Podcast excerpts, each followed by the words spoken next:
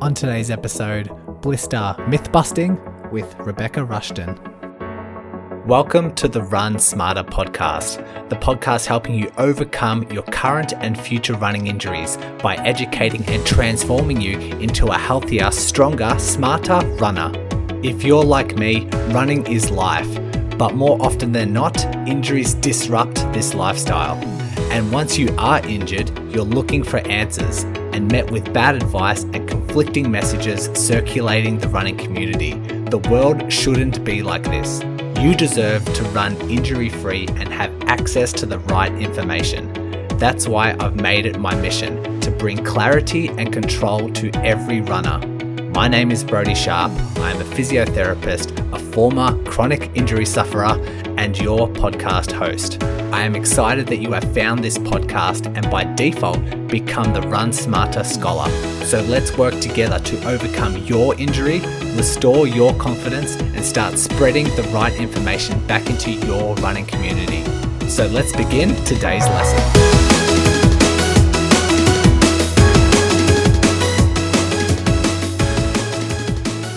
I wanted to call this episode uh, Blister Busting, but I think um, after listening to Rebecca Rushton, uh, we probably shouldn't be busting our blisters, depending on the circumstances. So um, I'll let her talk about that in a second. I hope you enjoyed um, our success story with Danny last episode. It is the last success story of our series. Um, so I've been getting a lot of positive feedback. And so if I stumble across a really nice success story in the future, might just be a one off. But yeah, that's that's it for those series. Um, I have plenty more ideas in the works of future episodes coming up and future guests to have on. So look forward to delivering more and exciting things, keeping the variety going. So Rebecca Rushton is a podiatrist, and I heard her on the Shoephoria podcast and just sparked the idea how come we haven't talked about blisters yet? So I reached out to her and she was grateful enough to come onto the podcast and I am truly grateful that I can speak to a podiatrist who has almost specialized in blister management, understanding it, prevention, um, treating. So it was good to bust her brain and talk about all things blisters. I haven't had much experience with it, which you'll see in a second, but I know it is a big issue and there are a lot of misconceptions around blisters. And so I thought it'd be great to dive into like the understanding, the prevention, treatment, management, all that good stuff. She does have a website, blisterprevention.com.au, that was what I was most familiar with and the one that I checked out. But she mentioned after the recording that there is actually blisterprevention.com because she does ship out all these lovely um, blister kits and other podiatry products. You can have a go, you can have a um, a browse, but she has the US distribution as well, hence the second website. And I thought fantastic because most of the people that listen to this podcast are either in Australia or they're in the US. And so her website distributes the her products to both of those countries. And so check it out. Um, there are some useful things in there if you do have blisters or you want to prevent blisters. Um, check out the website and see if you can find a product that suits your unique area of blisters, that sort of thing. We also ask some questions from the patrons, as I do with most of the guests that I have on. Uh, the opportunity to ask a, a question. If you do want to become a patron and contribute $5 per month to receive these benefits, the link is always in every episode, uh, in the show notes of every episode, so you can just click on that and join the family. Okay, let's get on with it, and I hope you enjoy. Rebecca, welcome to the Run Smarter podcast. How are you today? Brodie, how are you? It's lovely to be here. Thank you. Um, thank you for coming on. I have like the the podcast itself is into like more than 100 episodes and I I constantly think like do I have enough content? Do I have enough ideas of episodes? Um, am I going to get to a point where I've already talked about everything and I'm just repeating myself? But as soon as hearing you on Shoephoria podcast, I'm like, how have I not even thought about having an episode on blisters? And it's a it's a thing that runners are constantly, especially like marathoners and ultra runners, uh, constantly complaining about. So I thought, what better person to to have on? So um, I'm excited to dive into today's content. But before we do, uh, can you maybe just give a an introduction to who you are and how you've found yourself in this particular special interest? Yeah, sure. Uh, well, my name's Rebecca Rushton. I'm a podiatrist in Esperance, WA. Um, I've been here 20 years. I've been a podiatrist for, oh gosh, I don't know, since 1993. um, and yeah, I, I, guess I've always had relatively blister prone feet. I've been rather susceptible, particularly the back of my heels. And then when I play hockey, um, sort of medial, plantar medial first MPJ. And, you know, there were times when my feet were just in a perpetual state of blister recovery. And it, it was kind of frustrating if you think that I'm a podiatrist and I can't even handle my own foot problem. I can't get on top of it. Uh, so yeah, that that's pretty much what spurred me on to really knuckle down and, and figure out this whole blister thing because it's in a terrible state of um, misinformation and mismanagement. So yeah, that's what I've been doing for the last really concentrating on it since I think about 2008 or nine or something. Great. Uh, I think when you've managed to play hockey and start developing blisters, did you notice during any particular part of the season, or did you notice during any um, type of training that you were more prone to it? Well, it would be pre-season and start of the season. So that uh, speaks to you know the adaptive process and how you can kind of toughen your skin to uh, be a little bit more resistant to blisters. But mm-hmm. um, certainly, you know, a lot of people put a lot of weight on the on the toughening of the skin or the conditioning, but it's it's important for sure, but it can only go so far. Um, so I'd yeah, I mean, I'd have it'd be worse preseason, but I'd pretty much be, you know, blister recovering or new blister all year, or all season. Okay. How but, you know, walking was my worst one. And and really what tipped the balance was I was walking one day and in eight minutes I had a blister on the back of my heel. And that that was the day that I decided this is ridiculous. Sort things out. So what caused that? Was it a change in footwear or something? Nothing, nothing. No, okay just, you know, walking for eight minutes. Given I live in Esperance and it was a bit hilly and all that, but that was my normal morning walk with my dog. Um, and I don't know, maybe I had my heels taped. So, you know, you, you put tape on your heels, you think, hmm, well, there's nothing rubbing. So there's no friction. And yet, heel blister after eight minutes. Okay. I think, how about we, you just mentioned before that there's a lot of misinformation out there and mismanagement out there. Can we maybe delve into exactly what causes a blister and what mm. a lot of that misinformation is circulating out there? What what sort of things are you seeing?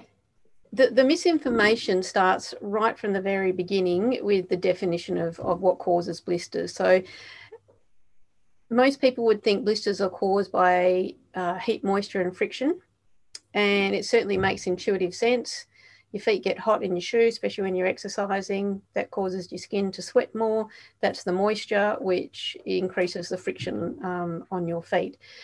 But uh, we've got the hot, we've got the wrong end of the stick when it comes to friction. And the problem is friction has two meanings, and those meanings are opposite to one another. Now, when most of us think about friction, because friction is definitely involved in blister causation, we think rubbing. So rubbing is one uh, definition of friction. The other definition is the resistance to rubbing or the resistance to movement between two surfaces. And it's this definition that we've really got to think about when we're talking about uh, blisters. So essentially, blisters are a tear under the skin surface caused by the skin and the bone moving out of sync. Now, that probably sounds a little bit weird, and it certainly sounded weird when I first read it. And this is from Doug Richie from 2010, and I think that he he summed it up best, and no one summed it up better sense. So it's the skin and the bone moving out of sync. Now, when you walk or run, uh, there's there's a mismatch between the bone and skin movement. So you strike with your foot, the skin relative to the sock and the shoe stays in the same spot but the bones move forward. And then when you propel, they move back. So skin stays still, bones moving back and forth, and you can imagine what's happening to everything in between. They're kind of stretching back and forth, and that's what's called shear distortion. So blisters are caused by repetitive shear distortions, um, and it's because of this mismatch between the bone and the skin movement. And I think most people can kind of um, have a feel of their body and kind of rub their the skin over the bone and can see that the skin can move while the bone stays completely still. And what you're saying is once we're encased in a shoe, the opposite happens. So the bone actually moves while the skin stays the same. right. And hence Yeah, why and this, with your experience before talking about you had a blister after walking for eight minutes, you had it taped up so the the the skin itself in relation to the shoe might not have been moving at all, but we Mhm. can't stop bone moving underneath skin. And so you're saying that's what caused your blister in eight minutes. that's right. Yep. Okay. Wow. Okay. Um, and you mentioned that heat moisture might have a role to play, but isn't the primary cause. No. And if you get hooked up on thinking heat and moisture, you'll never get anywhere because you can't stop your feet getting hot and sweating in your shoe. We know that skin friction is lower when it's very dry, but when you're exercising, and really probably just any time of the day, your feet, are, the skin of your feet is never in a very dry situation. It's always a bit clammy, bit moist. Certainly, if you're running, especially when it's hot, um, there's moisture there to mean that there is a high friction level. Okay. And would knowing what we know about blisters now, is there someone that might be more prone? Is there a type of person that's more prone to getting blisters than others? There's not really a type of person, but there has been a little bit of research. So um, there's conflicting information about age. There's been a couple of studies that have gone either way. Gender is conflicting as well. There were two studies that showed females were more prone, and three studies that showed that there was no difference. Ethnicity, interestingly, uh, there's been two studies that show Caucasians are more susceptible than African American. And there was another study that showed no difference between Caucasian, Asian, Hispanic, and an other Hmm. group, whatever that was. So Okay. ethnicity's got a little bit to do with it. Body mass has got nothing to do with it, or at least it's conflicting evidence. Fitness, conflicting evidence, and the other things that we do know that uh, make us more susceptible are having either a foot deformity, injury, or flat feet. Um, if we've had no previous experience in the activity, that will definitely make us more susceptible to blisters. Um, and if we have literally just had blisters before, that makes us more likely to get blisters. Just quickly chiming in here to let you scholars know, I have just updated my five day injury prevention challenge. This is one email per day for five days, learning new concepts and diving into the science on how you can reduce your risk of injury. The sign up link is in the show notes, so fill in your details and I'll be waiting for you in email number one tomorrow. Okay, let's write those down. If So I think from all of that, you can say that anyone can get blisters. yeah, and Mm. with anyone in particular becoming more susceptible, um, you sort of alluded to maybe the skin might not having the be adapted or be resilient enough to undergo a certain type of friction, which would be or rubbing. So if they were to do a new activity or do something, maybe maybe new shoes or something where there is Yep. a change in environment, Yep. they increase their likelihood of getting a blister. Yes, just because the skin hasn't been subjected to those blister causing forces and hasn't built up any resilience. Okay. And so when we're talking about the skin adapting and building up resilience, hmm because it is a break underneath the surface, like you're explaining, Yeah. do, do, does the skin just get tougher? Does it just, um, is Yeah, there any physical sub- properties? When we subject the skin to blister causing forces or these shear distortions, um, things like cell turnover becomes quicker. Now, um, and it happens relatively soon. Like it's not like, you know, three weeks later after you subject your skin to shear distortion, does it start to get tougher? It actually happens kind of quickly. Um, so it's important to, you know, not just go out and run a marathon, but that's the same with everything like musculoskeletal injuries. you're, you're more, you're setting yourself up. So it kind of makes sense. I think if I look back on my experience, I don't think I've had a blister from running except when I used to play basketball and it was preseason. Almost every season, if I would spend the summer walking around in bare feet, walking like spending time at the beach, um, not wearing shoes a lot, and then going back to wearing shoes. And especially when I'd go back to basketball training and put on my running shoes, and within the first training session, I'd have a blister. But then after that, it was I would tape it, it'd heal relatively quickly, and then I was just fine after that, which yeah. kind of fits the pattern of what you're telling us now that the turnover and adaptation is relatively quick. Uh, mm. Have you found that like I was a lot younger then. Have you found that the adaptation process is slower with with age? Oh, look, the the the research in regard to blisters isn't there, and I certainly haven't noticed anything.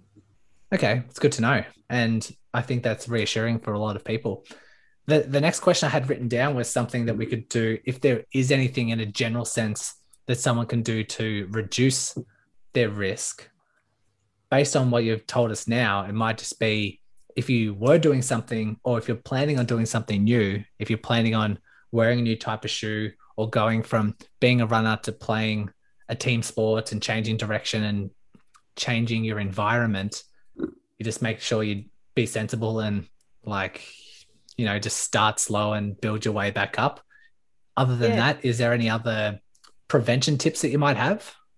Oh, there's plenty of prevention tips. Um, but as far as you know without implementing a strategy like taping or you know that sort of thing it's it's not that you can't you can only train the skin to cope with the forces so much so you exhaust that and that happens relatively soon as you've you've mentioned um, and and by the way what we're not trying to do when we adapt the skin is we're not trying to build calluses certainly there might be a bit of a cal like a bit of a thickening of the skin present. But when we've got the, I guess, the perfect amount of uh, skin adaptation and skin toughening, um, there's you, it's not like you've got a callus. So the the idea is not to build calluses because calluses, what they do is they just act like a big lump of something stuck to your foot, and it just the shear happens under the skin or within the skin layers regardless of whether there's a callus. So calluses are not the idea when we're when we're um, adapting the skin. But what can we do for prevention? Plenty of things that we can do prevention. And if we think about the cause of blisters, we just have to remove the blister causing forces. So we can do that either by reducing pressure. Now, how would we do that? Really depends on the blister location. But let's say uh, donut pads donut pads reduce pressure. Not ideal because they're pretty bulky, um, but there's other ways of reducing pressure. We can cushion with, you know, some Spenco insoles for blisters under the ball of the foot. Um, we can, let's say we've got a blister under the big toe joint, the interphalangeal joint. One thing that we look straight for is uh, functional hallux limitus. So we really want to facilitate the windlass mechanism. Um, so we can get the first MPJ taking the weight that it should and not just dorsiflexing and letting it all happen under the IPJ of the hallux. So definitely reducing pressure is the go, reducing friction is the go.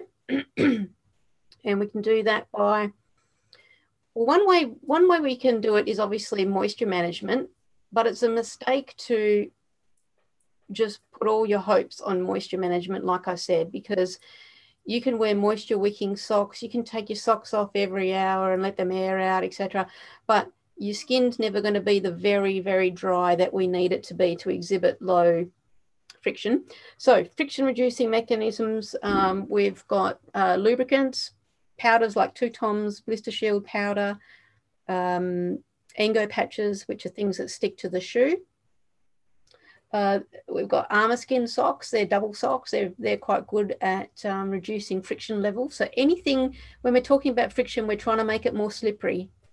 Okay, so the the lubricants make it more slippery. The Engo patches make it more slippery. When we wear the Armaskin double socks, we're encouraging slip between the two sock layers. So this is the this is the aim of friction management is to reduce friction levels to which encourages an early slide, an early slip between one of the interfaces, which means the skin can then move against the sock or the shoe to allow it to move more in sync with the bone. It takes a little bit of getting your head around because you think, oh, well, I don't really want my feet slipping around in my shoe. We don't want the whole foot slipping around in the shoe. We just need that blister prone area to slip easier back and forth with the bone movement. Well, it goes back so to what you were saying before. It's like the we want to disrupt that discrepancy of the skin, the bone moving underneath the skin. And so if we get that mm. skin moving, then the, mm. That kind of interface, the skin and the bone kind of start moving more in sync. So it exactly. makes sense based on what you're saying. Uh, yep. So we're either removing the blister causing forces, which be either reducing the pressure or reducing friction, or essentially we're or we're going to adapt to said pressure or the friction and well, sometimes the hang on let, let, let me just frame that a little bit better so when we're talking about uh, preventing blisters we want to reduce the blister causing forces. So if i just list them off it's basically reduce pressure reduce friction levels reduce the bone movement we can absorb shear with an intelligent selection of materials. We can spread the shear load, which is what taping does. We can reduce the repetitions, which basically means not run so far. So that's not so good. and we can increase the skin resilience. And as I said, that happens pretty soon. So generally with runners, they run a lot. You know, it's not like they run once every fortnight. They're generally running kind of frequently. So we, we've already maximized skin resilience. Okay, let's say. We don't want to reduce the repetitions because we want to run as far as we want to run. Um, but we can reduce pressure with the things that we talked about. We can talk, we can reduce friction levels with the things that we've talked about. We can try and reduce bone movement. Reducing bone movement is uh, about, you know, tight muscles, limited range of motion. So we can think about stretches, uh, tib fib mobs, uh, your lower tib fib mobs, um, anything where we can increase range of motion where uh, if, if that tight, let's say the Achilles tendon, for example, inserts into the back of the calcaneus, and we think about my heel blisters. So if that's tight, if the Achilles and calf is tight, there's a higher magnitude of pull and an earlier pull on the back of the calcaneus to lift that heel bone up Thinking about friction levels is keeping the skin still or in stationary contact with the shoe and the sock. So you can see the, the heel bone is kind of moving up and down relative to the skin. So if we stretch the calf, use heel lifts to get away with the tightness in the calf, lower tib fib mobs, um, those sorts of things are how we can address the bone movement to minimize that. All right. Yeah. Um, and then sense. all depending depending on where it is on the foot, there, there's all different things that you can do.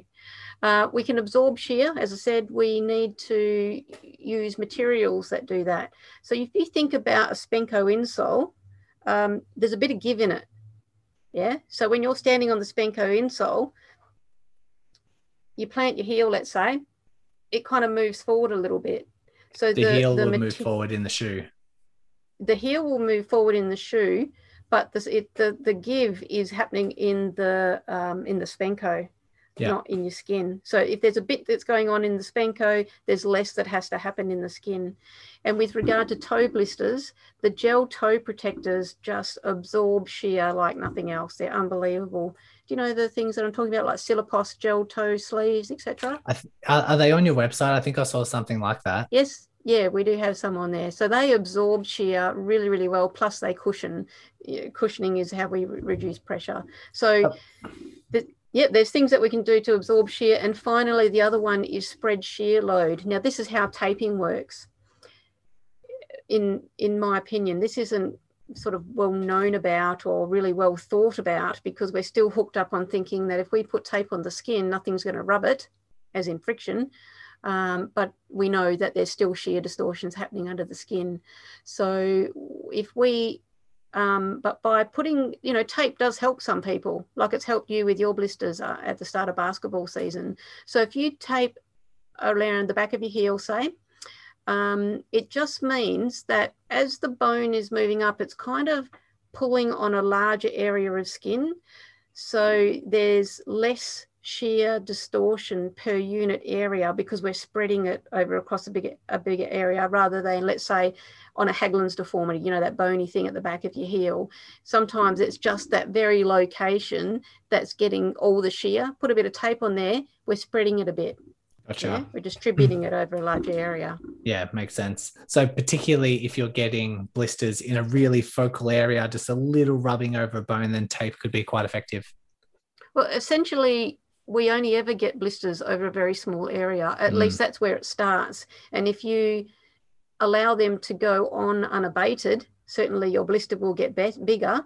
But we, we tend to get blisters in discrete locations over a bony prominence because you know that's the bone there's pressure holding it against you know the skin and the bone but friction levels and bone movement create the shear distortion so taping try not to get try not to pin all your hopes on taping because taping only does a small amount to reduce blisters. For the vast majority of people, it does enough.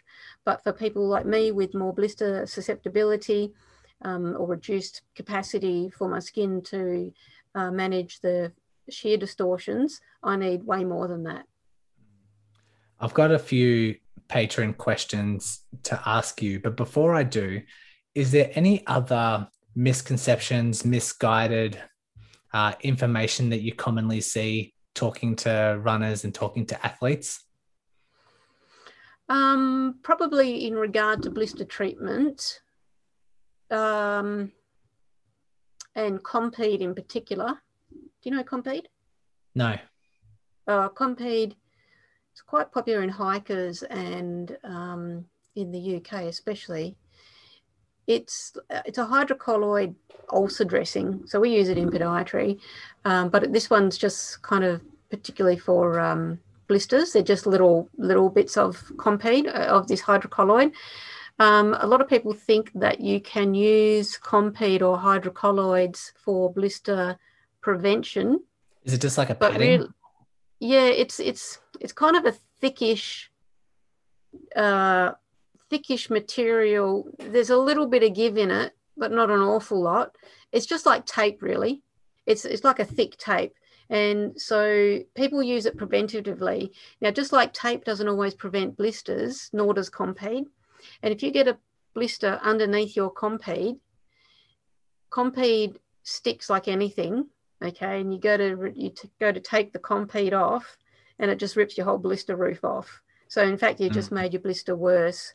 Um, and i also wouldn't use Compeed on anything but a d roof blister. So there's three stages of blister. You've got a, a blister with an intact roof.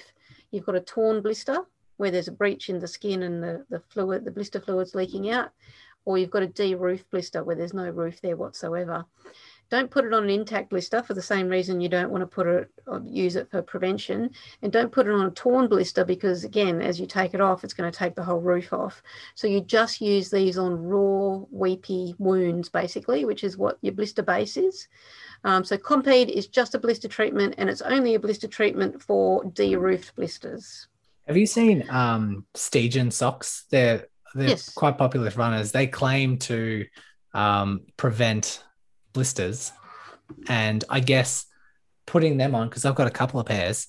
Um, they do snug, like fit your foot like really well. It's very thin, and I guess knowing what I know now, it's sort of um, improving the the friction oh it's reducing the friction of your skin on the shoe like your foot will be moving around a little bit more um have you seen much we around don't that? we don't we don't know because we don't know the friction level of them the coefficient of friction. So Mm. potentially they do but there's not really any sock brand and there's not really any taping brand that we know the coefficient of friction of their materials. So potentially eh, the the Steigen stock socks have a lower friction level than others. And so just like the when you use a double sock like the Armaskin, it allows for slip. Potentially, that's what happens. yeah okay A- And, I Um, know that a, lot of people love those socks, so yeah they, just, quite they just feel good. Mm. yeah um questions so nathan asks blister prevention when getting wet feet if getting wet feet is unavoidable if he's out in the trails if there's wet weather um, crossings like creek and river crossings and if he's out there and the feet are destined to get wet is there any blister prevention techniques that we can do um, to help them When it comes to wet feet, we've already got wet feet or clammy, sticky skin because of the sweating that happens. but what happens when they get wet is they can get macerated, and that just further weakens the skin to any shear load. Um, so it's tricky with maceration because there's really prevention is everything. There's not really any treatment other than taking your shoes and socks off and just letting them air dry that is effective. I've, I've researched that quite a lot. I've got three blog posts on my um, website that goes into all the bits and pieces that people can use and the limitations of them, the pros and cons. Um, so the key would be some people would be happy to take their shoes off, do the river crossing, put them back on again. Others are happy to just leave them on the whole time, like get let them get wet. Hopefully, uh, trust that the shoe is relatively free draining, and hope like crazy that just dries things out. So at least, even though we've still got wet feet, they don't get macerated. You can use waterproof socks. Um, they're a bit different. They will actually keep your feet dry. Uh, for example, DexShell rings a bell. Is a, is a brand of uh, waterproof sock. Um, but I would just have all your preventions in place, be it your Armaskin socks. In fact, Armaskin socks are probably a, a good choice if you know that your feet are going to get wet because Armaskin socks manage friction. So they're a friction management strategy. We know when we've got wet skin, it's a higher friction level. It's better than Engo patches because Engo patches have the potential to fall off once they get wet, like waterlogged. Um, so, and then when, when when it comes to your lubricants and your powders, you'll just need to, you know, that's just going to, they're just going to disperse and become ineffective. So, you'd have to be prepared to reapply them. Um, but of the of all of those, I'd probably pick the Armaskin socks if you know your feet are going to get wet. Is there anything to say for like better fitting shoes? Like, are there, are there types Absolutely. of shoes that can reduce the I guess yeah reduce the movement of skin like once you start running? Um, with regard to shoes, shoe fit is important. There's no doubt, but if you can't get perfect shoe fit, let's say you've got a bunion or you know whatever hammer toe, let's say, it doesn't mean that you're destined to get blisters. So you just need to hone in on that blister location, figure out all the blister causing forces and the specific things that you can do for that blister location.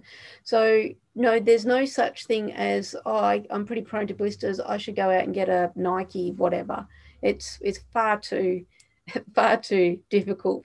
And a lot of people, most people should really choose shoes, definitely for fit. I mean, that goes without saying, but for other reasons like you know their their activity so it's going to be a good match for the purpose um, and you know how comfortable they are so yeah no, it's not as easy as a certain shoe thinking about nathan's question i was thinking of one either those like i'm not a massive advocate for barefoot running but like those five finger vibram shoes that kind of have the webbing individual toes mm. like that could potentially like fit if you find a shoe that fits like a sock then it's kind of limiting bone movement or that um, skin interface or you have like a trail shoe that has a really big kind of toe box so the the the toes aren't really close together allows them to splay out a bit more which could affect the skin on bone that sort of discrepancy there um, have you found much with shoes like that? A, a deep and wide toe box comes into shoe fit. Okay, so if your toe box isn't deep or wide enough, then you don't have a very good shoe fit. Mm. So again, if your feet are require that, then they require it, and it's very tricky to prevent and treat blisters if the toe box of your shoe just doesn't have enough space for your toes. Now, when I go to these six day ultra marathons, they'll have several pairs of shoes. And the shoes that they start off with are probably not the ones they're going to end up with because as their feet swell and the toe, bo- toe box becomes less roomy, they need to switch to a shoe with more toe box room. So, yeah, certainly a, a deeper and wider toe box is never going to be a bad thing. Um, but it's only going to be necessary if your current shoes and the activity that, that you're doing and the amount of swelling that you get is inadequate, uh, if your shoes are inadequate for that already. Right. And with uh, regard to the Vibrams, no, I wouldn't, I would doubt it. I mean, there's no research to, to back that up, but I doubt that they're going to be any better off for blister prevention. In fact, they'll be probably worse for blisters at the ball or the foot. Yeah. Yeah. Okay. Good to know. Uh, Erin asks the best way to mend slash prevent blisters that gather in between the toes. What can we do for that specific type of blister? They're definitely tricky. First of all, we need the toe box room. Mm-hmm. And we need to have that the whole way through. So with the ultra runners, they'll need to change their shoes so that they've got that room. And in fact, some of the ultra runners at these six day events, they just in the end, they none of their shoes have enough room, and they just cut the whole toe box out so that there is enough room. It's a bit extreme, um, but ultra runners do extreme things. Uh, so definitely room in the shoe. You can tape, definitely. It's not always going to prevent the blisters, but by all means tape and spread a bit of shear load so it's not concentrated at that, you know, bone on bone spot between the between the toes.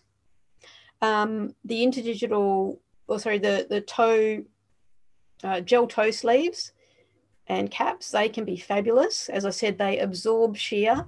That literally shear, the, the skin the shear doesn't have to happen in your toes at all when you wear those. The problem with them is they take up a fair bit of room in your shoe. Um, and you certainly can't wear them on every toe, or you know, even two toes sometimes is pushing it a bit. Uh, so I've seen these on your website. They're just like a little sleeve, um, kind of like a yeah, little bandage get, thing that goes over an individual toe. Yes, and, and a very conformable gel um, on the inside. You can get them from chemists. They're available all over the shop. Silipos is a is a good brand. Um, then there's toe socks. Toe socks can be good. A lot of runners wear toe socks. Um, again, they take up a bit of room in the shoe. When you think about normally, there's no anything. There's no material between the two toe between two toes. Now all of a sudden you got one sock layer there and one sock layer there, and then you've got that all the way around. So it does bulk things up a little bit, uh, mm. but it but rather than having uh, no cushioning between the toes, now that now you've got a little bit of cushioning from the two sock layers, and you've also got an additional uh, movement interface because normally it's just the skin on the skin, and now there's two sock layers in between, and the socks can move against one another rather than the toes move against one, one another. Yeah. And other than that, what do we got? We've got, if you've got a particularly clawed toe or hammered toe, um, a podiatrist might make a particular toe wedge or toe prop. They can be good to make toes kind of move less in the shoe, or at least normally when we get uh, like an interdigital corn, for example, or a callus, it's because there's a concentration of pressure on the two um, adjacent bones, and all the rest of the interdigital pressure is kind of negligible. But when we mold something to that whole interdigital space, rather than it being very pinpoint pressure, we even the pressure along that whole interdigital space, and that can go a long way to preventing blisters between the toes. Uh, but my pick would be uh, the gel toe sleeve, especially for pinch blisters. Do you know the ones where you where your little toe kind of gets like a ridge on it? They're quite common. So like near the, have, the bed of the nail. No, on the underside of the nail. It's kind of on the underside slash in between the toes. Often that little toe is curly and he kind of kinks in under like that a bit. Essentially, your fourth toe is like treading on your fifth toe with each step that you take. Oh, you I can see. have to do any toe. Yeah. And over time, the pulp of that toe gets pinched and then it just becomes oh, that shape, I see. kind yeah, of yeah, triangular. Yeah. Well, if you've got a pinch callus like that, then you are just waiting for a pinch blister to happen. Yeah. And for those, the the gel toe sleeves are going to be your best bet. So just because we're an audio format, I'm just going to explain that a bit a bit more. So what you're saying is the adjacent toe is kind of tucking under the toe next to it just subtly and so it's pushing the skin differently. It's pinching the skin, and if that's done over, you know, the number of repetitions of running, then a blister could form. Yep. Great. Uh, one more question I have, which is right up your alley. Tracy asks, uh, what should we do for blisters mid-event, say for an ultra race? Um, should we pop them, cover them, leave them, cry, stop running crazy distances? What do we say? Stop running crazy distances. No, no. Um, it depends on how crazy the distance is. So, in my experience, anything up to a 24 hour ultra, people aren't going to want to stop for blisters. So, I don't even bother going to those events. Um, they'd just rather tough it out because the time pressure is so immense. Uh, and they're crazy but people. If you, if, of course. And but if you want to uh, stop and do something, absolutely, it becomes more significant. Sort of the 48 hour, 72 hour, and definitely the six day. You you can't just tough a blister out.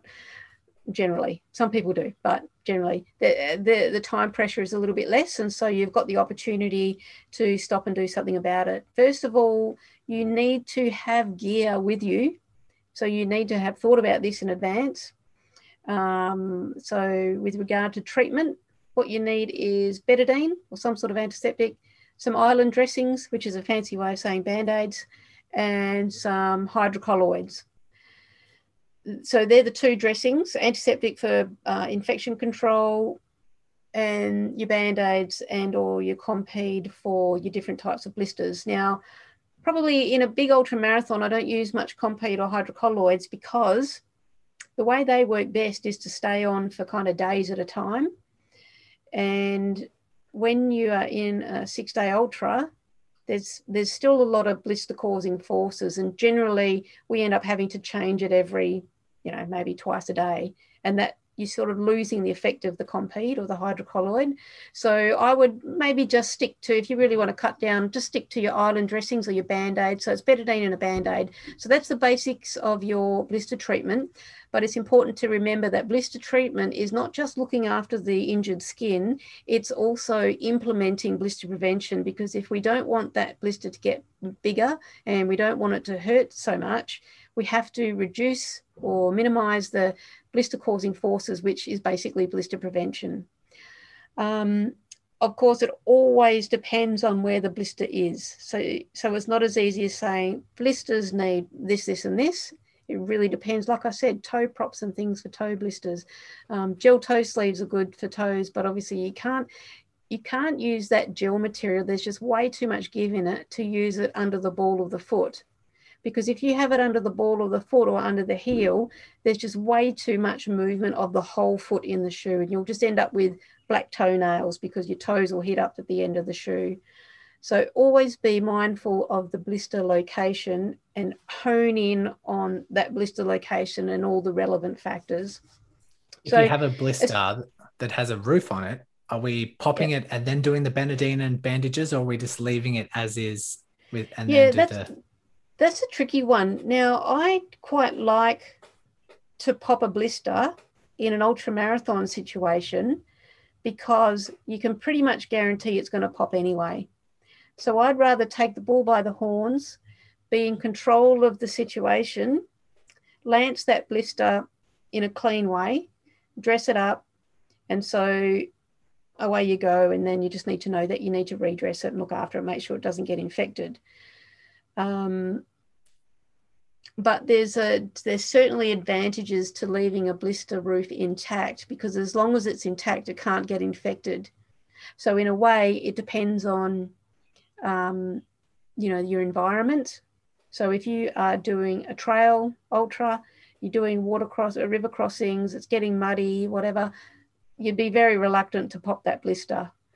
But at the races that I go to, people are generally running around around a track, maybe uh, k, k and a half um, in distance. And so they're passing by the medical tent or their own tent pretty frequently. And, you know, they, they have the opportunity to really look after that blister. And plus it's clean because it's a track sort of a, an environment. Yeah. So, so it kind of, mm, I guess the, um, the idea would be reducing the risk of infection as much as we can so it, it's nice to know to say if someone finishes an event and then they find a blister and it's got a roof encased over the top of it, that we can say, yes, let's leave it on because that's well encased. It's not going to become infected. Um, would you still go with the betadine and the those bandages like you were talking about? I would. I'd put a, a band aid or an island dressing on it just for a little bit of protection. So, the important thing about an island dressing is there's a non adhesive part, and that goes over where the blister is. So, nothing's going to stick to the blister itself. So, when you go to remove it, everything's cool. Um, and plus, that little bit of padding will pad, uh, cushion a little bit, which reduces pressure. Um, but also, if it does pop itself, it's there to soak up a bit of blister fluid. Again, it will also depend on where it is. If it was at the back of your heel, you could easily just not do anything with it because and wear thongs or scuffs. So there's nothing touching it. We know it's intact. It's unlikely to burst of its own accord. But if it's under the ball of the foot, a little bit of a different story. I would do your island dressings and um, implement a really good blister prevention because you still got to walk around. It's hard to walk around and not be on the ball of your foot. Yeah, great tips. Um, anything else that we haven't covered when it comes to like misconceptions, blister prevention, blister treatment that we haven't talked about today that um, you think a runner might really benefit from? Mm, not really. I think I've touched on all of them mainly. Yeah, very comprehensive. Uh, uh, yeah, I think I think runners should look past taping, look past moisture management if they're still getting blisters in spite of those strategies, and realize that there's more that they can do than they possibly think at this point in time. Um, and that blister treatment is not just looking after the injured skin. You've got to implement your blister prevention. Otherwise, the blister will keep getting, it'll get bigger and it'll hurt like hell. Yep. Great. I have gone to your website, which is blisterprevention.com.au. Is that right? Yeah, we've had a bit of a change just recently. It's blister-prevention.com. Yep, I saw that one too. it takes mm-hmm. you to the same place though. Um, so mm-hmm. do you want me just to um, put that second one in the show notes? Yeah. Yes, please. Any other um, social media or any other websites or links that you want me to include within the, the show notes? Um, I could just send you my links. Maybe the Facebook page is, is relatively popular. Great. Blister prevention. Yep. yep. Send me those across and the, yep. Um, I'll include those. Um, Rebecca, thanks for coming on. This was I, I learned heaps. I it's almost silly to think that I do so much research into running and actually don't know anything about blisters. So it was. Well, you're lucky. Obviously, you're a little bit more resistant than many of us. I just don't so run crazy good... distances either, and I've kept the same pair of shoes. um, yeah, but it's I've learned heaps, and at least I can talk to other runners who might have blisters about this information as well. And we've definitely broken into some key misconceptions, which is the the ethos of the podcast. So once again, thanks for right. coming on. It's a pleasure. Thank you. Thanks once again for listening. To take full advantage of the knowledge you are building, you need to download the Run Smarter app. This contains all of my free access podcast episodes, written blogs, and ebooks, along with my paid video courses, all neatly housed into categories for you to easily navigate through and find content you're interested in. Also, be sure to check out the show notes for links to the podcast Facebook group and links to learn more about becoming a podcast patron who contribute 5 Aussie dollars per month to get Inner Circle VIP access, including an invitation into the exclusive Patreon Facebook group and a complete back catalogue of patron only podcast episodes, which you can access within the app. Also, on the app, you can even find a link that takes you to my online physio clinic where I assess and treat runners from all over the world so I can be on standby if you ever need one on one physiotherapy assistance. Once again, thank you for listening and becoming a Run Smarter scholar. And remember, knowledge is power.